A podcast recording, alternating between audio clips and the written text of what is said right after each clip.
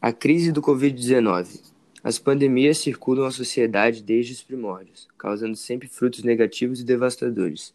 Como exemplo, pode-se citar o H1N1, que foi o primeiro causador de pandemia do século XXI. Todas as classes foram atingidas por esse vírus. Os hospitais abarrotaram-se e a vida do cidadão estagnou-se. Na circunstância contemporânea, observa-se situação semelhante com o novo coronavírus, que vem causando pânico à população por ser altamente transmissível e, apesar de ser mais letal em alguns grupos seletos, dizimou milhares de vidas, preocupando os governantes devido aos níveis alarmantes de morte e declínio econômico.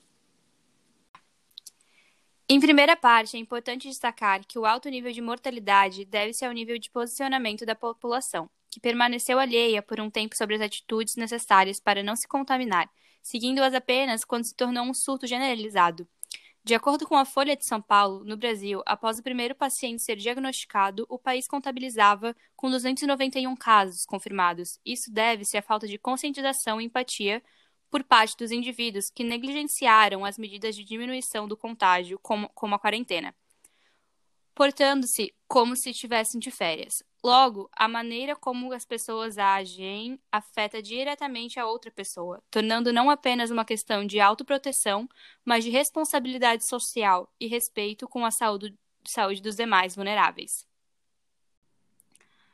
Outros fatores indispensáveis são os impactos que a situação acarreterá no, na economia brasileira, visto que o mundo encontra-se em grande parte em confinamento e com as atividades industriais suspensas. De acordo com o site G1, a pandemia tem provocado perdas históricas nas bolsas.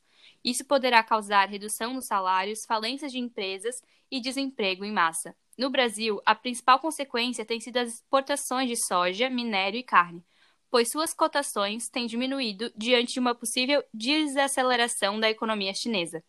Portanto, a economia global está desacelerando, pois as grandes potências encontram-se ou em crise ou com sua população confinada, dessa forma, afetando diretamente economias menores, como o Brasil. Em virtude dos fatos mencionados, é fundamental que o Estado tome providências para amenizar o quadro atual. Para a conscientização da população, é necessário que haja maior rigidez no que se refere à quarentena, pois muitos cidadãos a violam poderiam ser criadas pequenas multas para aqueles que ficam circulando sem motivo algum em espaços públicos.